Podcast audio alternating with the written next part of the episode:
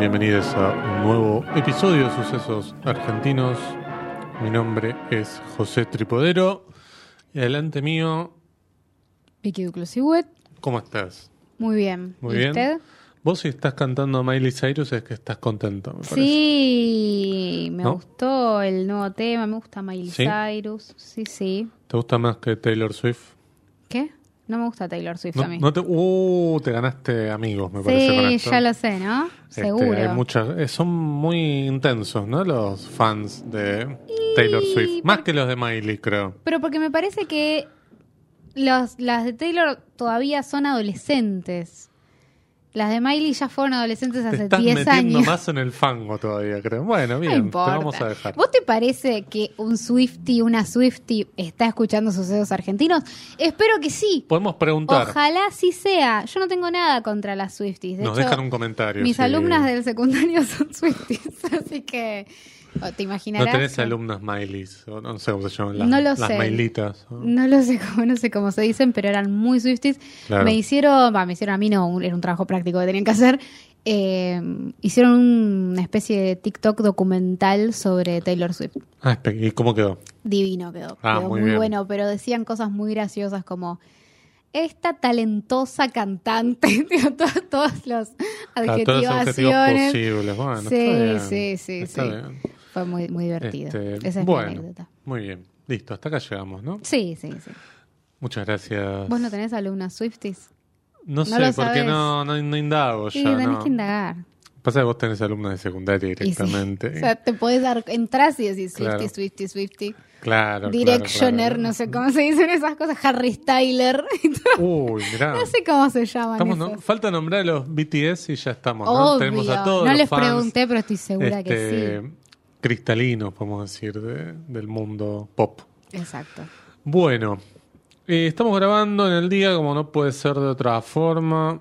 Sí. Este podcast, ya lo dijimos, ya estoy cansado de decirlo, Pero- pero, pero- siempre trae suerte. Hoy más confirmado que nunca porque Sí. cambiamos el día de la semana que grabábamos. Pero no se y puede sin creer. embargo, es el fenómeno del éxito se mueve hacia Exacto. donde nos movamos nosotros. Exacto, es como ¿Te una especie de huma- claro, una especie de humareda que se mueve Exacto. y nosotros este, Las cosas buenas ahora tienen que Sí. pasar los martes. Bueno, van a todas pasar Exacto. los martes. Exacto, exacto. Bueno, muy bien. Este, así que felicitamos a la gente de Everything, Everywhere, All at Once por las 11 nominaciones.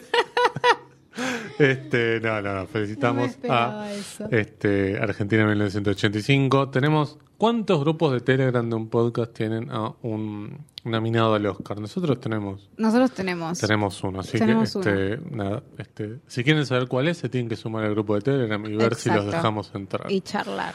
Porque la verdad, yo. No, bueno, no me voy a poner a hablar de eso. Vamos a hablar de. eh, también que tenemos otra argentina nominada, A que, ver, es, contanos eso.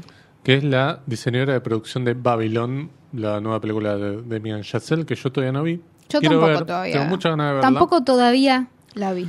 Bien. Este, da clases de guion, Vicky. Por suerte no de oratoria. pero- este, Sí.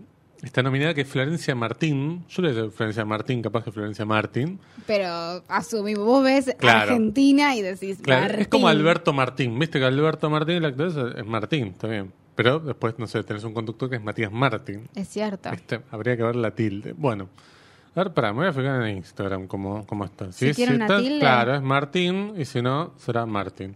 Bueno. Bueno, em, nominada decía como mejor diseño de producción. Sí. La verdad, yo no la vi la película, pero simplemente con ver el tráiler o ver algunos, algunas imágenes, hay como una construcción de época, es espectacular. Eh, fue la diseñadora de producción también de Licorice Pizza, la Ah, película de Paul Thomas mirá. Anderson. Así que bien, y algunos videos de eh, las Jaime o las Jaim. O la- sea, hay esperanzas de que un argentine Sí, ya. Levante. Ya tuvimos argentinos que ganaron esa categoría. No sé si te acordás. te estoy Eh, mirando Eugenio- con cara de. Uh, No. a ver qué pelotudas va a decir. de no. Oh. Con cara de no me acuerdo. Em, Florencia Martín, así que no tiene Ah, tilde, así bueno, que le tenemos que decir Florencia Martín. Bueno. Em, ganó Dale, Eugenio Zanetti diciendo. por eh, En el año 1997 o 96, por ahí ganó mejor diseño de producción. De hecho, creo que estuvo nominado alguna vez más. Dirigió una película, Eugenio Zanetti, no sé si la viste. Eh, que bueno, eh, que te dan ganas de decir, che, te hubieras quedado haciendo diseño de producción. No me acuerdo. Eh, así que en esa categoría tenemos ya Pero el un diseño de Oscar. producción de su película estaba bien. ¿Sabes que no la vi la película? Mm, que no me acuerdo ahora cómo se Entonces, llama. ¿por qué lo bardeas? Eh, pueden, pero si ganó el Oscar debe ser por algo, ¿no? Te dice la gente que... Pero viste, pará, ¿viste su película o viste la película en la que fue director de... Vi la película en la que él este, dirigió. Eh, Espera que estoy buscando el título. Estaba... Estamos todos muy mm, confundidos. Estaba la hija de Chaplin, ¿Puedes Shirley Chaplin. la información Sí, sí, estoy haciendo eso. No, no, de es que no sabía que íbamos a hablar de esto. Y bueno, vos trajiste el Está bien, tema. bueno, yo Bueno, Eugenio Zanetti, sí, claro. Bueno, Nada que ver con el pupi, ¿no? director de arte, ilustrador, escenógrafo, Sí, eso lo estás leyendo del... Wikipedia. Bueno, fue el diseñador de producción de El último gran héroe, la película de John McTiernan, así que muy bien. Eh, mm, estuvo nominado, Es creo el también director por... de sí, Amapola. O sea, Claro, la película suya es Amapola, que no la vi, así que Amapola, no Amapola. lo sé. Amapola. Este, mm, El último gran héroe, es verdad. claro, este, Amapola protagonizada por Camila Bell. Camila Bell que la traen acá a Argentina por segunda vez. ya había hecho El secreto de los Andes, siendo niña todavía antes. Es la nenita de... Increíble como estamos abriendo Sí, pestañas. es la nenita del mundo perdido, la de Spielberg. La nenita que le atacan los dinosaurios chiquitos al principio. Ah, Esa es Camila Bell, que había venido a hacer El secreto de los Andes. mira. Con Nancy Allen también. Pero vos Amapola la viste al final? Sí, la vi. Ah, está lo bien. que quería eso decir lo es que, estabas Camila diciendo. Bell la traían siempre acá porque era medio como una especie de Anya Taylor-Joy, porque hablaba perfecto castellano, tipo medio porteño. Una especie de año. Claro. Bien. Sí, no, no tuvo la misma suerte. ¿Pero que Anya era argentina? No, no, sabía muy bien español. No sé Mirá. si tiene un padre o algo argentino. Este, Ah, puede ser. eh, no, no, acá estoy viendo la cosa. No, es estadounidense. Bueno, Anya Taylor-Joy también no es argentina, ¿no? Nosotros creemos La que sea argentina. Que no Creo sé que nació en Miami. de dónde bueno. nació, pero creo que también tiene como un padre o una madre. Sí, sí, sí, sí. Y por Vi- eso Vivieron bien. acá, no, creo que ni siquiera los padres son argentinos, pero bueno, no importa. Todo esto para decir que hay una argentina más nominada al Oscar que es eh, Florencia Martín. Martín. Ahí está, que le mandamos un saludo enorme. Bueno, Me llama la atención sí. que no estén todos estos influencers diciendo este dato. No, Mm, No, sé y por qué. Tenés que, publi- tenés que primerearlos. Sí, ya está, no, yo puse una story y punto, ya está, no necesito. un poné un tweet. No, Ese es tu lugar. no, ya puse unos tweets hoy y ya apareció este, gente a bardearme. Sí, pero vos también. Sí, este, me, Yo ya no es que quiero decir la de la pollera corta, pero digo, este, tu tweet no era lo que uno diría amistoso, ¿Pero por qué? ¿Por lo, ¿Cuál de todos? en el que te están bardeando. ¿El de Spielberg? Sí. El que yo digo que si gana Spielberg se termina el cine. No, Primero, porque no dijiste si no gana Spielberg se termina el cine. si gana estos dos, claro, bueno. si ganan los de la no sé qué, bla, bla, bla. No era, no era para reunir amigos ese tweet no, específicamente. tampoco era para tomárselo tan literal. Tampoco. Este, Tampoco, pero, viste bueno. cómo es la gente. Claro, se pone pero- muy nerviosa con cualquier cosa. de todos modos me pone contento porque puede Como ser si tu medio opinión fuera que a cambiar aparte. algo. Claro, aparte, ¿no? exacto. Pero me pone muy contento que toda la gente fanática de esa película salió a este, interpretar eso de manera literal porque demuestra claramente que hace falta mucha educación ¿Te das, audiovisual. cuenta, te das cuenta que sos agresivo, te sí, das claro, cuenta. por supuesto. Este, no estoy queriendo no serlo. Bueno, entonces después no, a llorar a la llorería con que te vienen a sí, bardear. ya me pusieron eso también. Así que ¿Te bueno, pusieron? Sí. Debe ser vos te gustó esa película, en mi ¿no? otra cuenta fake que te voy a- Claro. como Hendler en, en el sistema Keo. Sí. O como la china de esa película, tiene un montón de avatars. Capaz eras la Vicky Ay, Troll. ay, ay, ay, este, ay, ay, ay, Dios, Bien. Dios. Vicky Everywhere All at Once, claro. Hablamos de... ¿De qué querés hablar? de ¿Querés hablar de Netflix? Dale, hablemos un poquito de Netflix. Te cuento, es básicamente una pequeña noticia. Sí. Eh, porque el gobierno de la provincia de Buenos Aires Este mic no está andando bien, perdón. Sí, ¿Por qué no está No sé, bien? porque a veces me escucho, a veces no. Y es No, el no, cable. yo te estoy escuchando bien. Ah, bien, no perfecto, toques listo. el cable. Cambiate los ¿Por qué no? auriculares. No, bueno, está bien. Porque porque no se toca el cable. Vos seguís hablando y yo hago el cambiazo. Bueno. Eh, resulta que el gobierno de la provincia de Buenos Aires imputó de oficio a Netflix. Eso es muy gracioso. Una cosa simpática nomás, claro. Eh, Sí, sí. Y la eh, lo que pasaba era que Uy, ahí te escucho. tenía algunos, eh, algunas cláusulas, tres cláusulas específicamente, Sí. que lo que entendía, digamos, eh, el ¿cómo se llama esto? En la Dirección Provincial de Defensa de los Derechos de los Consumidores y qué sé yo, de la provincia, Me, entendía me encanta que... que, estamos con un capítulo con todos los- toda la data. Toda la data, el coso, el este, la, ¿no? Estamos bien. Estamos bien. Pero te- tengo la data, tengo la data, te lo juro. Sí, sí, sí. Eh, entendía que justamente esas cláusulas eran abusivas y no cumplían con lo que es el código eh, civil y comercial argentino. Y básicamente era porque Netflix sometía sus términos de uso y sus términos de condiciones de uso a, esto es excelente, eh, leyes del estado de Delaware en Estados Unidos. Hace lo que se te cante. Entonces, Que es básicamente... medio como un paraíso fiscal dentro de Estados Unidos de la UAR. Mira. Esto hay que decirlo. Bueno, pero en Estados Unidos les funcionará, Claro. pero es otro territorio Acá somos directamente. argentinos. Claro. entonces bueno, esa movida de alguna manera por algún motivo, no entiendo bien por qué es algo solamente del gobierno de la provincia, aunque obviamente afecta a todo el territorio nacional, porque es como que eh, se adecúa la empresa para todos, no solamente para los bonaerenses. Pero bueno, la acción la inicia la- el gobierno eh, de la provincia de Buenos Aires. Eh, ¿Querés que te diga un poquito de qué se trataban esas, Sí, sí, por esas tres cláusulas? Eh, por ejemplo, una, que es la que a mí me causa mucha gracia, es que imponían que los pagos realizados por el consumidor nunca serían reembolsables. Nunca, por la empresa. Eh, entonces po- podías hacer algún tipo de reclamo, pero ese reclamo nunca iba a ser, podía ser económico. Claro. Y después impedía que, o sea, los usuarios y los consumidores renunciaban a iniciar reclamos a la empresa y a participar en acciones colectivas eh, para, para defenderse de algún tipo de cuestión. O sea, es para Sí, no, no, nosotros, no, para nuestro Estado y para cómo entendemos nosotros los términos eh, y condiciones para consumir cualquier cosa, Claro. no tiene sentido. Digo, nosotros estamos acostumbrados a manejarnos de otra forma. Sí, porque lamentablemente cualquier empresa que viene acá a la Argentina, no importa si tiene... mm, eh, Base si claro, en si cualquier base en cualquier parte del mundo, medio que se argentiniza para mal y te da un servicio pésimo. Entonces, vos siempre tenés la posibilidad de iniciar algún tipo de reclamo porque no te están dando el servicio prometido o el servicio establecido.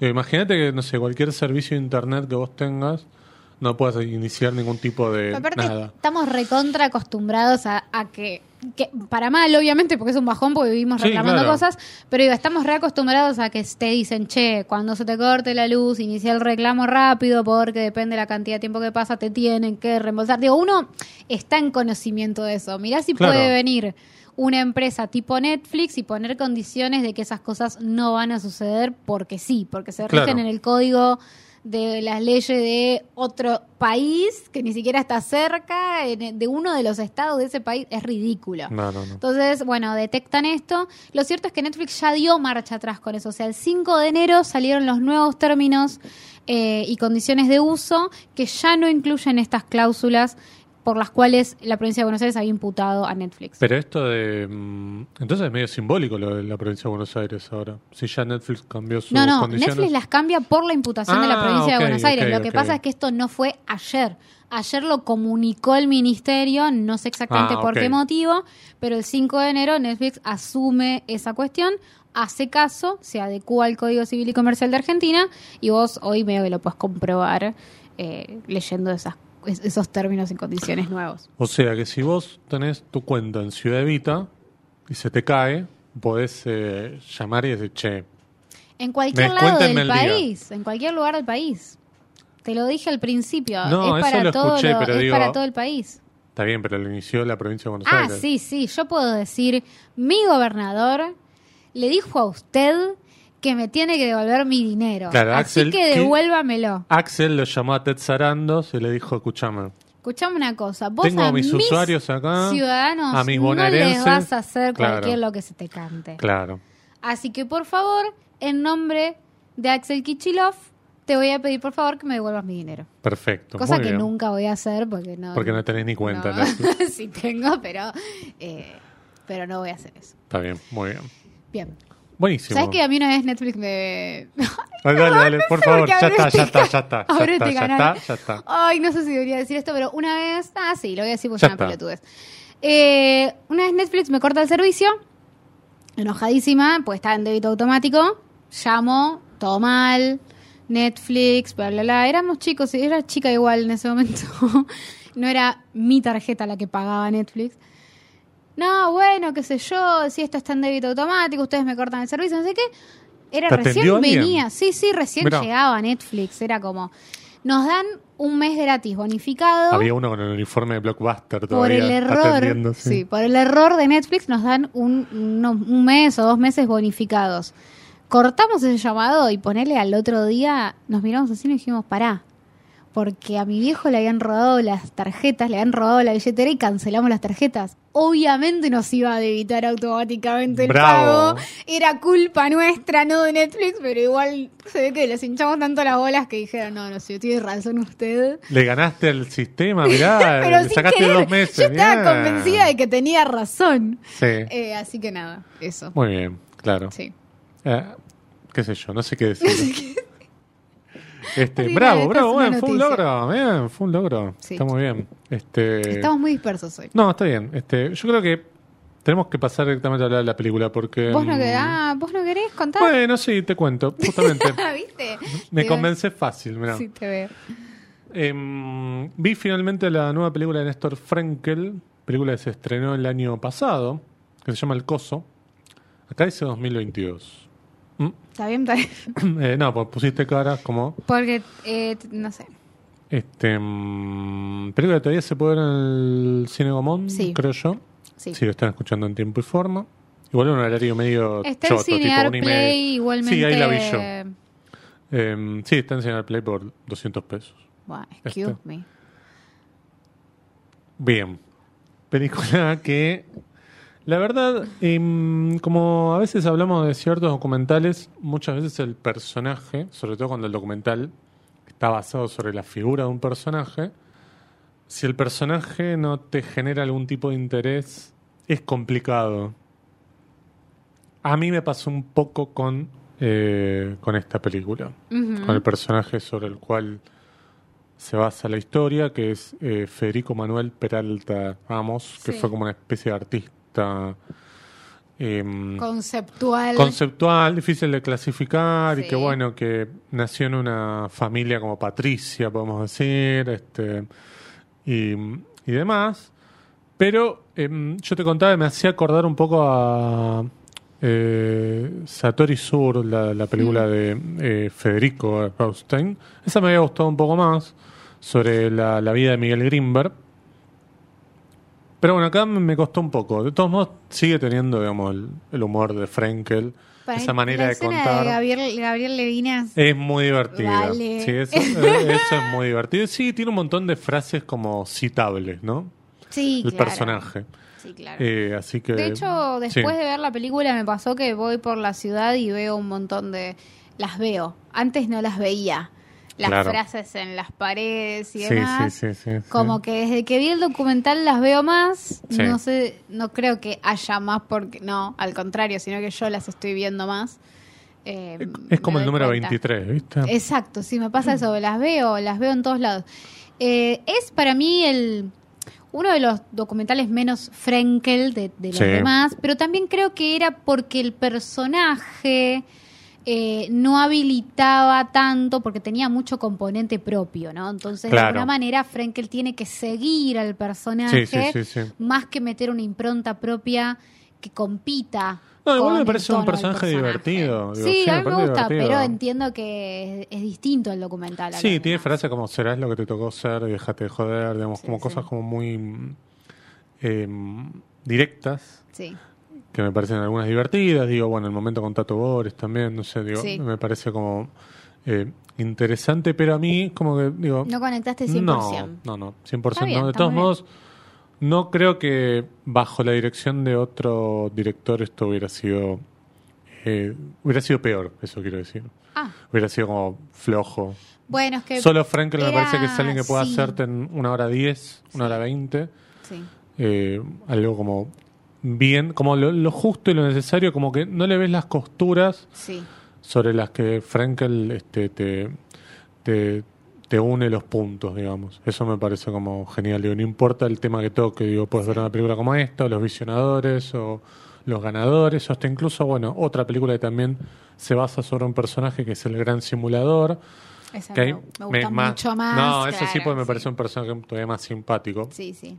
La película sobre está René Laván. también, hay También algo ahí hay algo, que es distinto. Frenkel en sus películas está más acostumbrado, o por lo menos lo que hemos visto, a trabajar con personajes que están ahí, que él puede seguir, que él puede Sí. profundizar.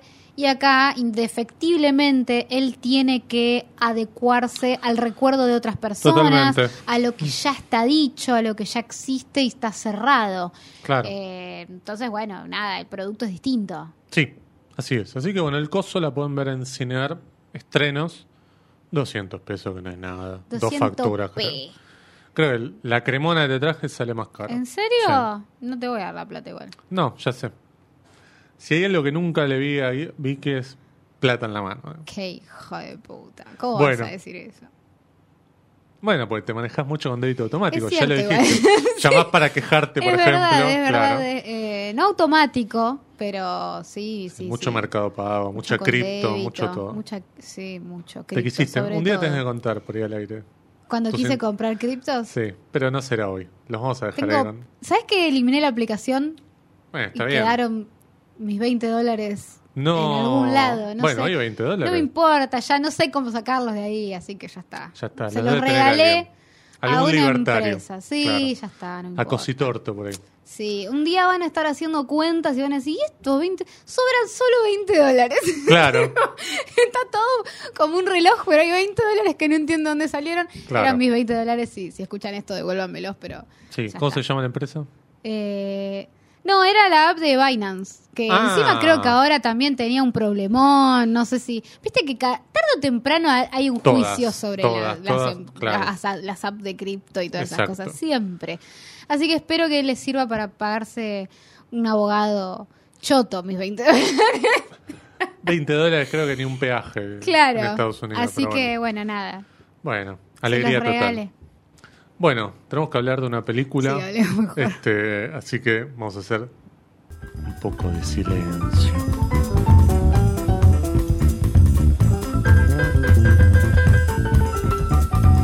Bien, Vicky, ¿de qué vamos a hablar? Vamos a hablar de los miembros de la familia de Mateo Bendeschi. Nos hicimos los distintos.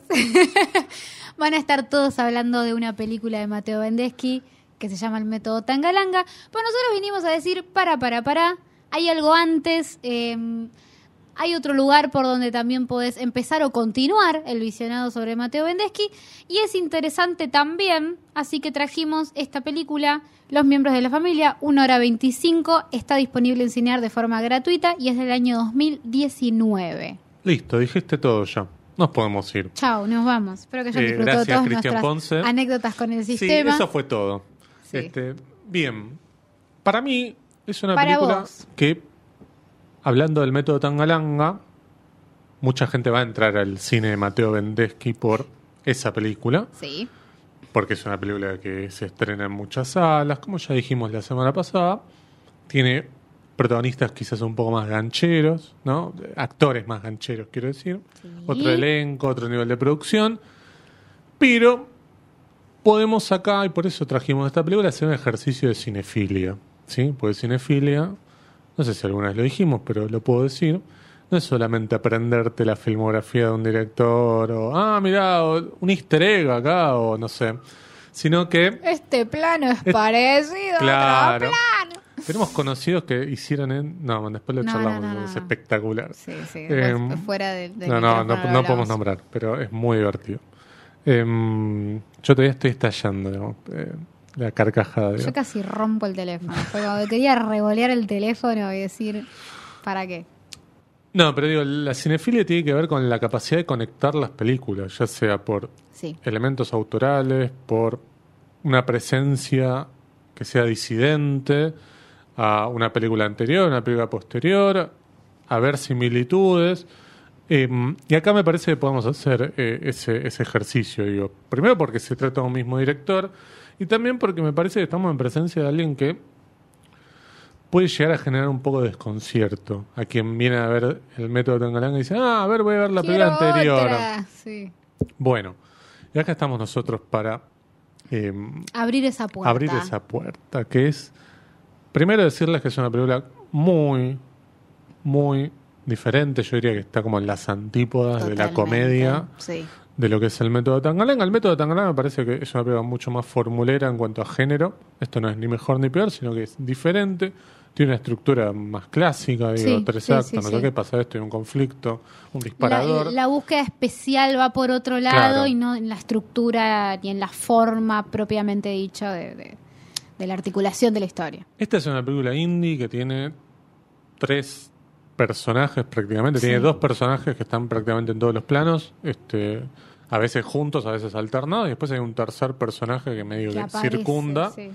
Y después tenemos personajes que están una escena, dos escenas y no más.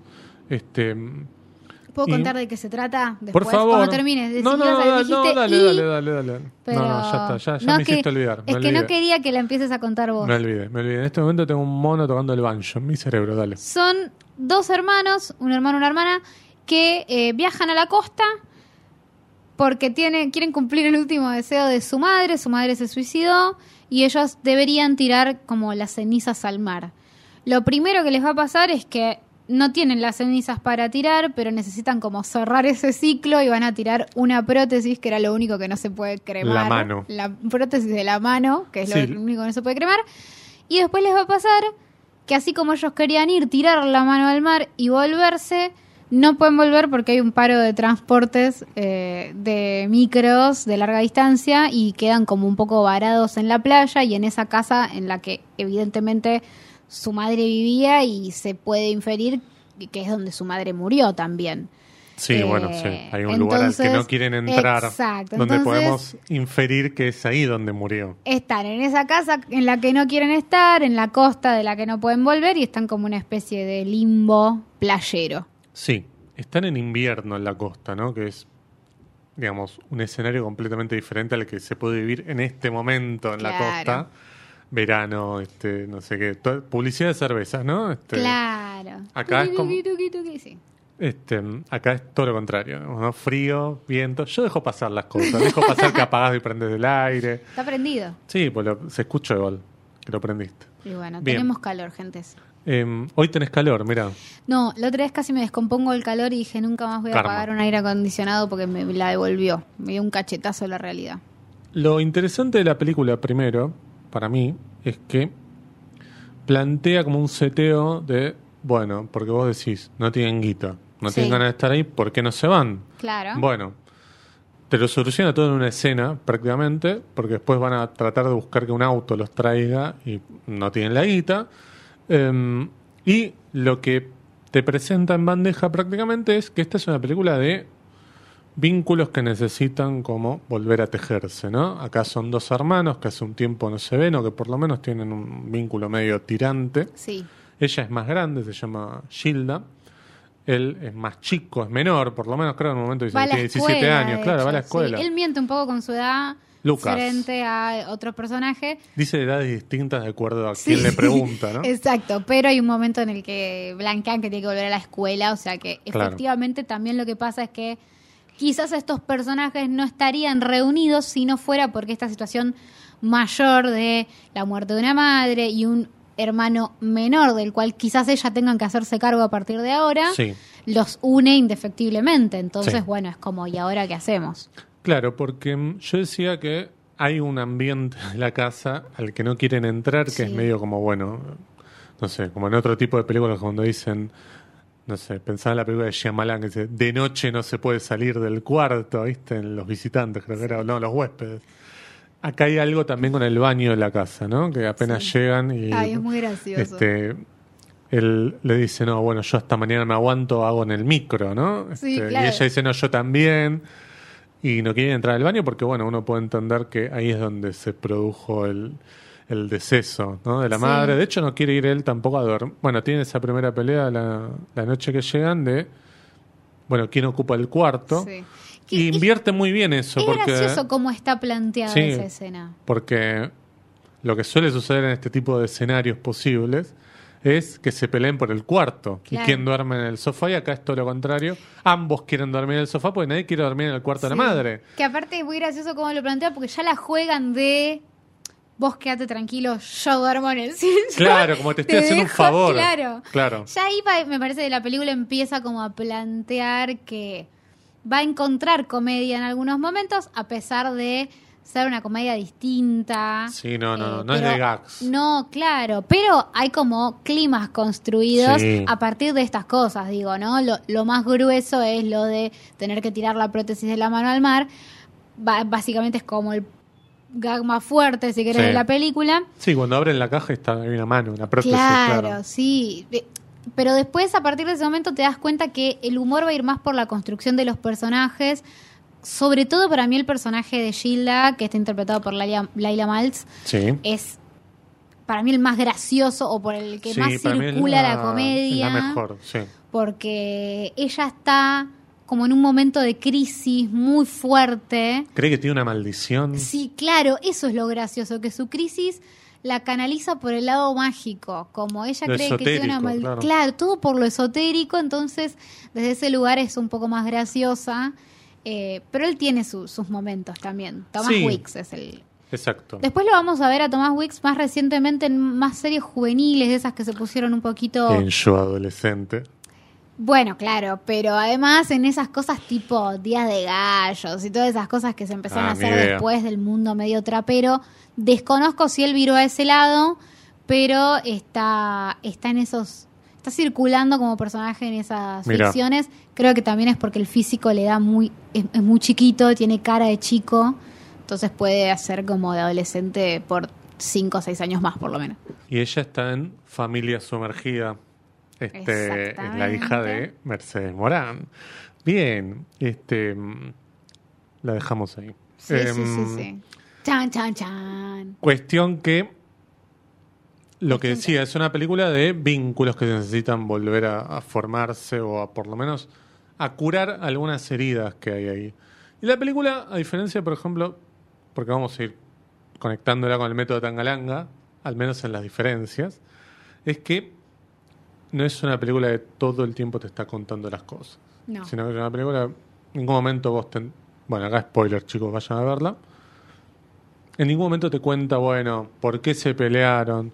A veces no es que necesita que haya algo puntual, sino que es más bien como un desgaste, o es como, bueno, cualquiera que tiene hermanos o hermanas sabe que, ¿no? Te debe haber pasado, digo, de un momento, uh, no sé.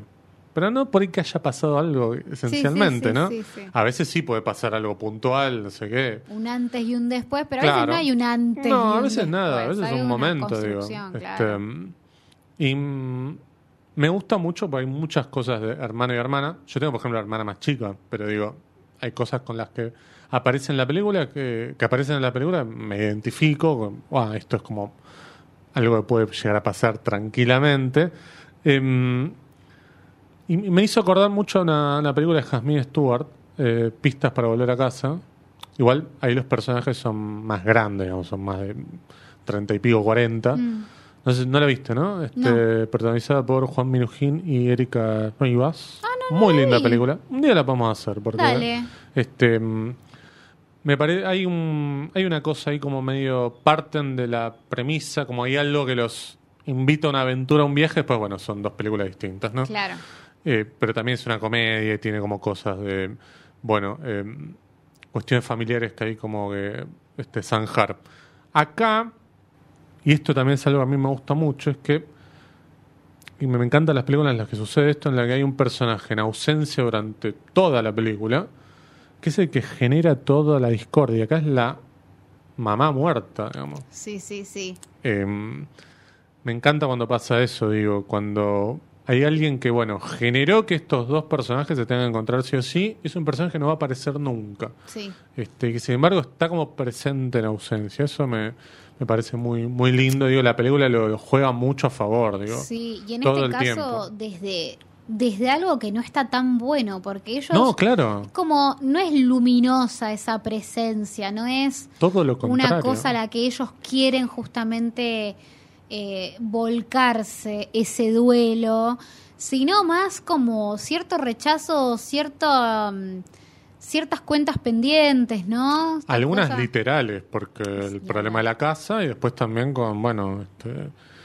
no sé, cuando él le pregunta a ella, pero la extrañas y este, Gilda dice, "Mm, no sé. Claro. Bueno, sí, pero claro, es que ella- para mí es una película que tiene como una parte que es una película sobre el duelo y después pero también tiene otra parte que es una película so- que, que es medio, no quiero encasillarla porque no es ni en pedo esto, pero es medio coming of age en algún punto. Sí, no, claro, claro. Ellos están como los dos teniendo Creciendo que- en cámara, Claro, claro. creciendo en cámara eh, y en una situación recontra hostil. Y tienen esta cosa de, de que no tienen ninguno de los dos herramien- herramientas de adultos para, No. Para resolver las cosas y por eso les pasa a los que les pasa. eh, por eso no pueden volver, por eso, digo, cuando ellos van y piden el auto para volver y dicen, bueno, lo quiero pagar allá y no le dicen que no, que lo tienen que pagar antes. Para ellos es un problema que verdaderamente no pueden resolver. No, de hecho- no tienen forma de hacer nada al respecto. Finalmente el paro nunca se levanta y el único que puede solucionar eso es un adulto, que es el personaje Exacto. de Sergio Boris, que aparece una escena y que está bien. Sí, sí. eh, porque su presencia, digamos, este, sobre todo para el personaje de, de Lucas, genera como una cosa. Este, pero quiero decir, me parece que lo del Coming of Age está más por el lado de él, Sí, porque, bueno, sí. frecuenta estos lugares como un boliche. O, perdón, ahí hay que decir una cosa. ¿Qué? Esta es la película en la que Ofelia Fernández toma merca. No me digas que no te hayas percatado de eso. Había percatado de eso. Es Ofelia Fernández, claro, la legisladora este, del Frente de Todos. no me puede creer. Mind blowing en la Es cabeza que, de es Vicky. que no, es que no lo tenía presente, entonces no, no lo vi, estaba viendo otras cosas. No, ni vos ni ninguna señora pelo de cocker, porque si no, esta sería como pasarían en loop este, en la, no sé, en cuentas de Twitter el momento de ella tomando merca, digamos. Estamos despertando. Sí, estamos despertando monstruos. Este, pero está muy bien ella en ese, en ese, Claro, en qué esa escena. estúpida.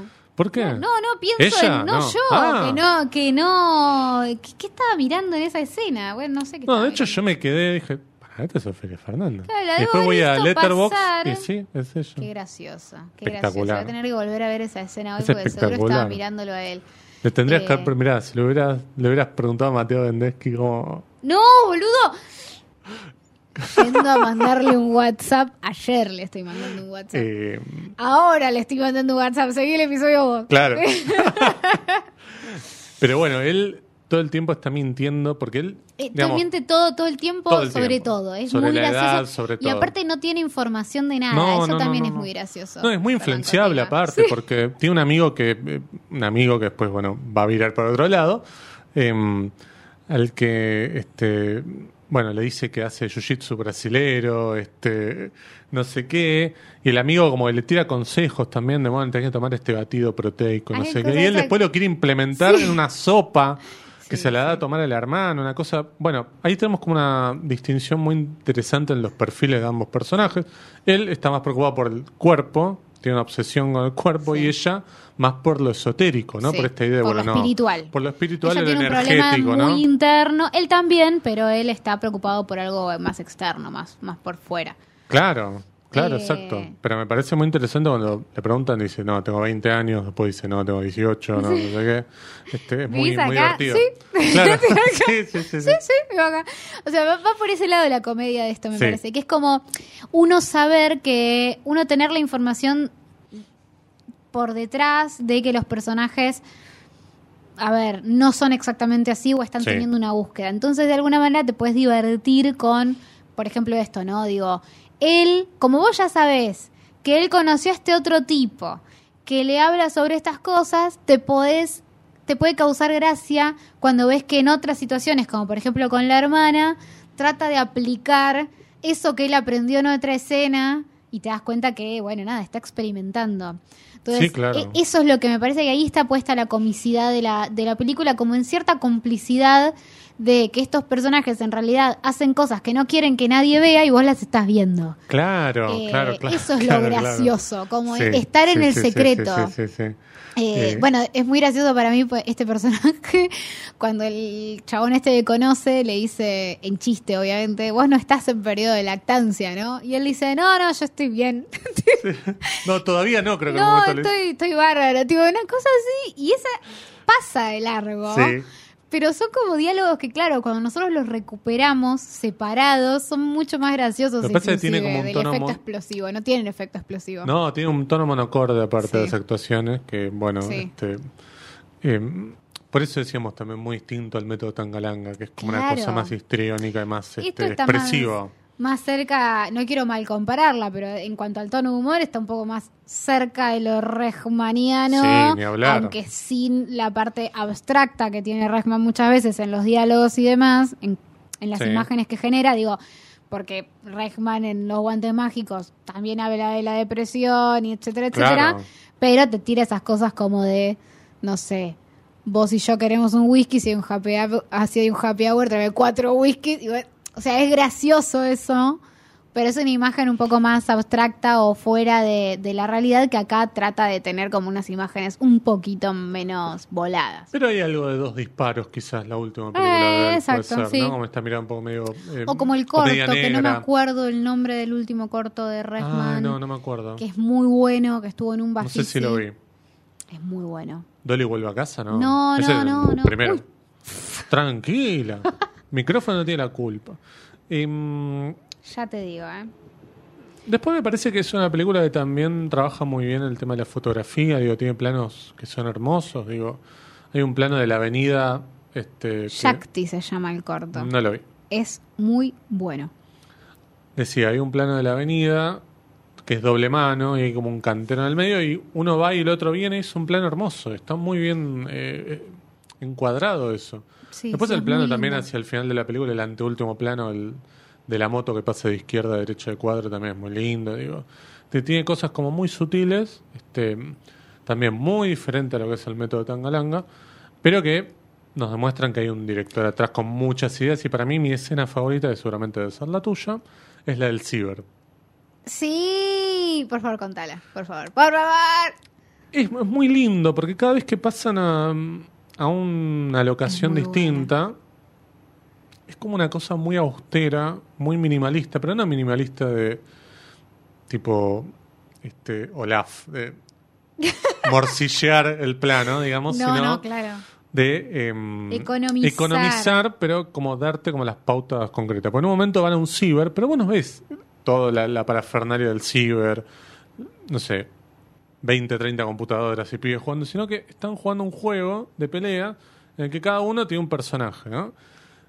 Y en un momento se ponen a hablar y vos tenés las voces en off de ellos, pero tenés a los personajes con los que están jugando en pantalla. Entonces tenés, habla un personaje que tiene un color, no sé, fucsia, y lo escuchás a Guido, por ejemplo, que es el amigo, corte A, le contesta a Lucas con el otro personaje que es Celeste, por ejemplo. sí. Y es espectacular. Es Sí, una idea muy chiquita, efectiva, hermosa, tierna, pero aparte están eh, hablando de algo como muy muy que no tiene nada que ver con lo que están jugando, es un juego de estos de first shooter, ¿no? Este, em, first person shooter esto. A mí igual me, me, me gusta mucho. Me, me gusta mucho cómo estar mal el comienzo de la película. Y me gusta mucho la escena de cuando tiran las cartas. Ah, Ay, sí, soy muy sí, fanática sí, de esa escena. Cuando tiran las cartas para saber qué les va a pasar. Eso es buenísimo, digo. Y que lee, tiene el librito, eh, cómo interpretar las cartas. Sí. Y no entienden nada. Eso es buenísimo. No, eso es espectacular. Eso es bueno, eso es un poco que está ligado a lo que vos decías, que son como...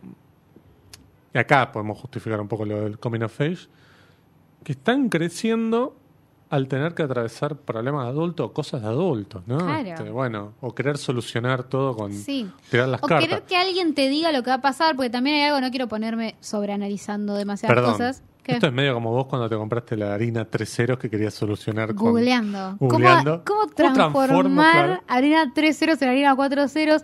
Ahora que estoy atravesando la, la vida del hogar, eh, haciéndome cargo de cosas, es como. Me, me veo muy como estos dos personajes por Ah, sí. momentos. Sí, sí, hay momentos en donde digo, "Mm, ¿cómo haría esto mi mamá? Pero no la quiero llamar. pero no la quiero llamar. No, sí, estoy todo constantemente. Claro, pero iba, iba un poco ahí lo Sí, que sí, iba a decir, ¿eh? Porque justamente es esta cosa de. Bueno, cuando no hay más arriba, eh, Sí. tenés que resolver, ¿viste? Y eso es muy gracioso porque, pobres, ellos, no- ellos les pasa que no tienen donde reposar Claro. esa resolución del problema que digo, a ver, vos cuando sos chiquito y si te fuiste alguna vez de vacaciones y el auto no tenía nafta para llegar, vos ni te enteraste probablemente. no, Digo, no, y- vos llegaste y listo. Claro. Pero cuando todo eso se traslada a ellos, es como, bueno, ¿y ahora cómo, Claro, ¿qué cómo, cómo resolvemos? El problema no solamente lo tengo que asumir yo, no me puedo hacer el distraído, sino que además te- se supone que lo tengo que resolver. Claro. Eh, ¿Qué te reías mientras yo hablaba? No, no, no, me, me puse a mirar eh, la filmografía de Ofelia Fernández, a ver qué Ah, más no, había no. hecho. No, tiene un par de cositas más, pero nada que haya visto. Nada que hayas visto. No, me había sorprendido la primera vez que A la ver. vi, me quedé con la duda. La tenés ahí a ver si yo vi Sí. algo.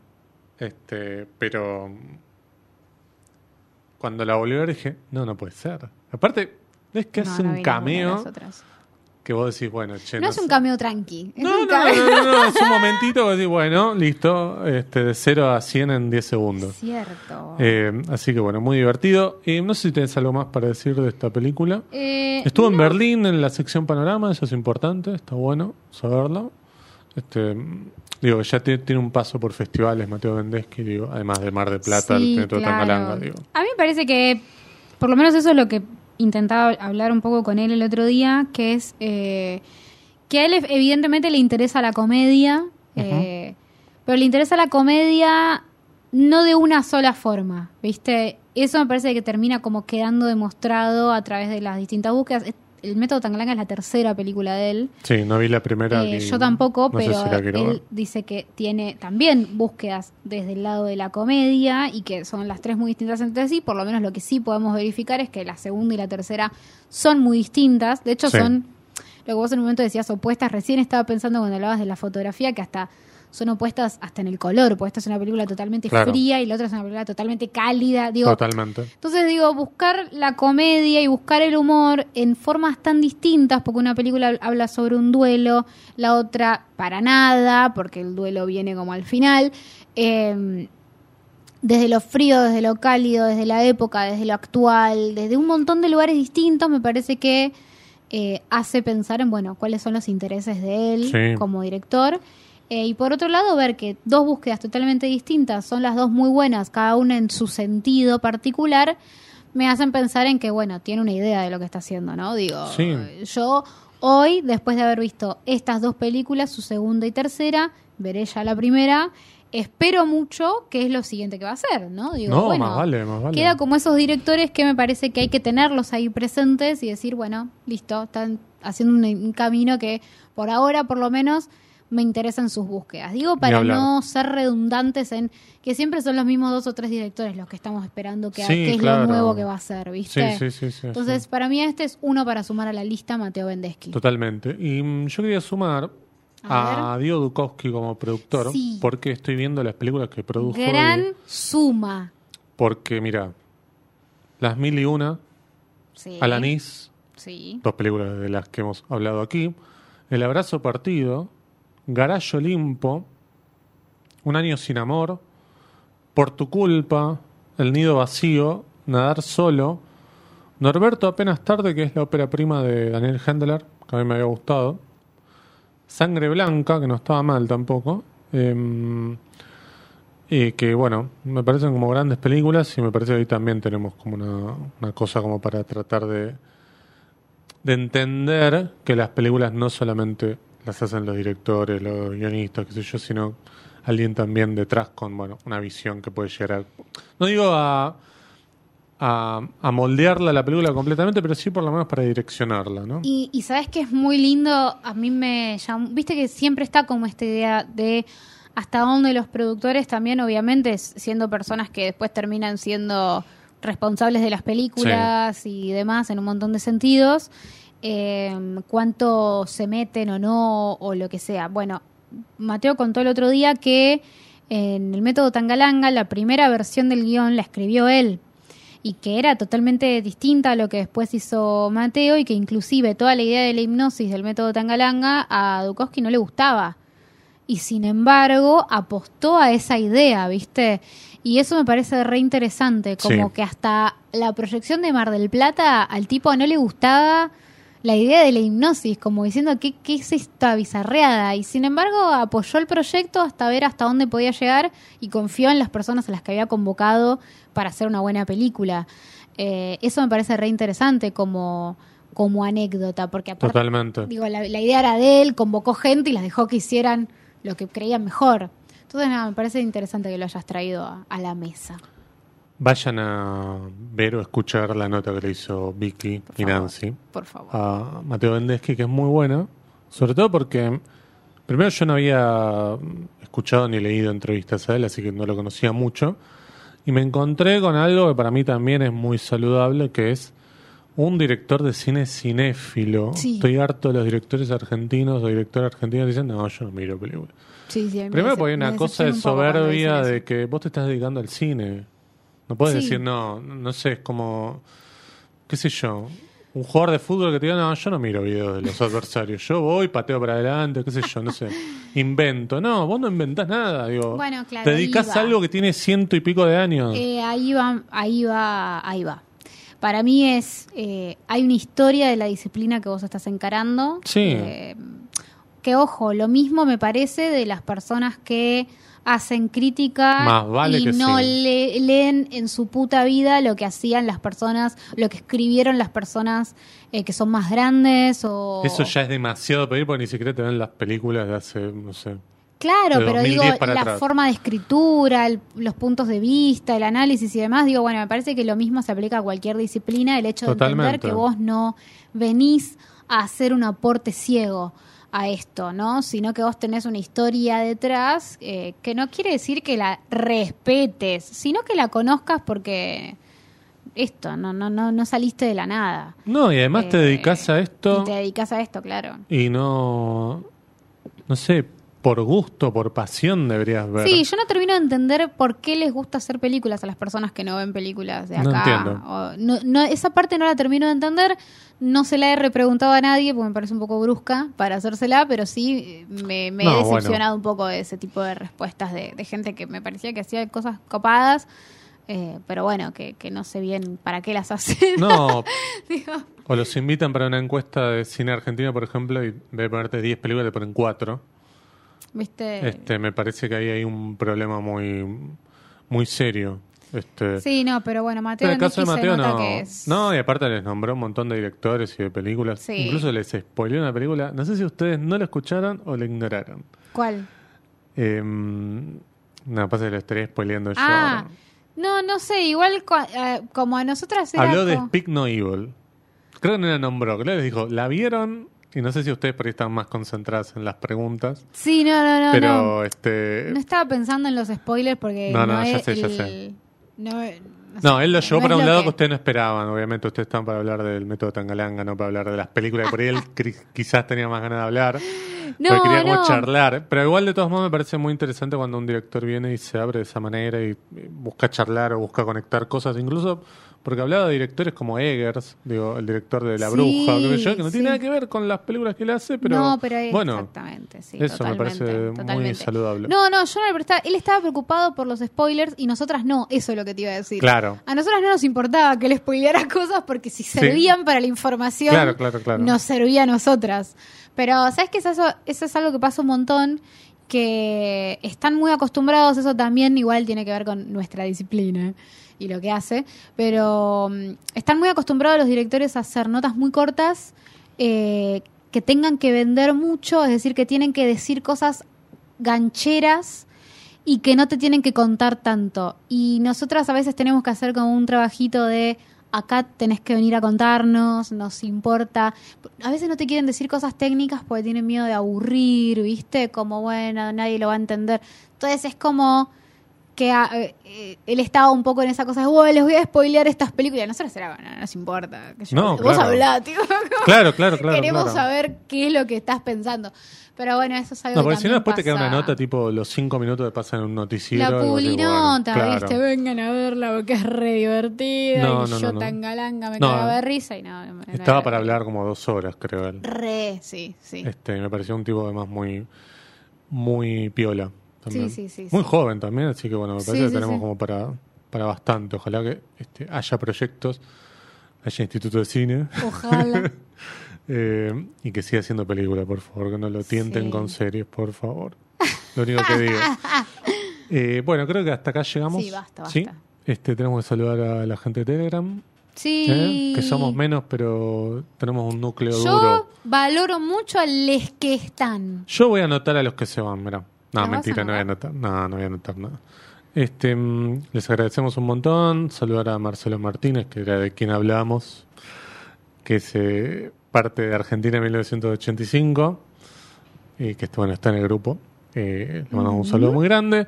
Le mandamos un saludo también a Cristian Ponce, que me parece que está en el Brasil, ¿no? Mm, Me parece que sí, por lo menos. Este, está ahí pareció. como. eh, ya no es un secreto, digo, que está haciendo su segunda película como director. Este, ojalá podamos verla pronto. ¿eh? Tengo muchas ganas de ver lo nuevo de, de Cristian Ponce. Este, no sé vos, capaz que vos. Sí, ¿no? por Ah, supuesto. También está dentro de esa listita de personas que uno está esperando ver porque es muy interesante lo que han hecho y las búsquedas que han tenido por distintos motivos.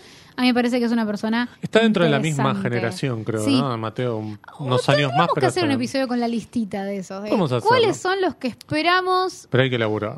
Bueno. Yo en, en enero no te laburo. Bueno, en un tiempito lo hacemos. Si nos quieren contar, nos pueden contar ya. Exactamente. Nos mandan un mensaje acá abajo, que no sé dónde. Este, y también tenemos que saludar Sí. a este, nuestros amigos de Bodega El Azul, ¿no? Exactamente. Porque ustedes que se pensaron, nos olvidábamos, no, nosotros somos impredecibles. A veces lo decimos al principio, a veces lo decimos al Cuando final. menos se lo o en el esperan, medio. lo vamos a decir. El vino llega, el vino te espera. Bueno, Pasta de pavadas, bodegalazul.com o el Instagram bodega la azul. Ahí tienen para elegir buenos vinitos para hidratarse en el verano. Gracias y felicitaciones también para Alejandro Fadel, porque de alguna manera Sí. él forma parte de... eh. ¿Qué qué? Forma parte de un grupo de trabajo de amigos de Ah, muchísimo sí, tiempo claro. que han sido con Santiago Sí. Mitre, han colaborado entre ellos numerosas veces y eh, es lindo ver cuando esas cosas Sí, empiezan como a dar exacto, frutos, así exacto. que También esperamos la nueva película de Alejandro Fadel. otro director que, va a la Queremos, listita, sí, que este. queremos saber qué es lo que va a hacer. Exactamente. Pero no hay que presionarlo, ¿viste? Que, bueno, cuando aparezca algo nuevo, nosotros vamos a estar con los brazos abiertos para aceptar. Pero ahí ya tenemos tres en la lista. Ya tenemos Yo tres. digo que hay que hacerla. Ahora bien. la hacemos. Tomamos un Está mate. bien. Bueno, Chau. este.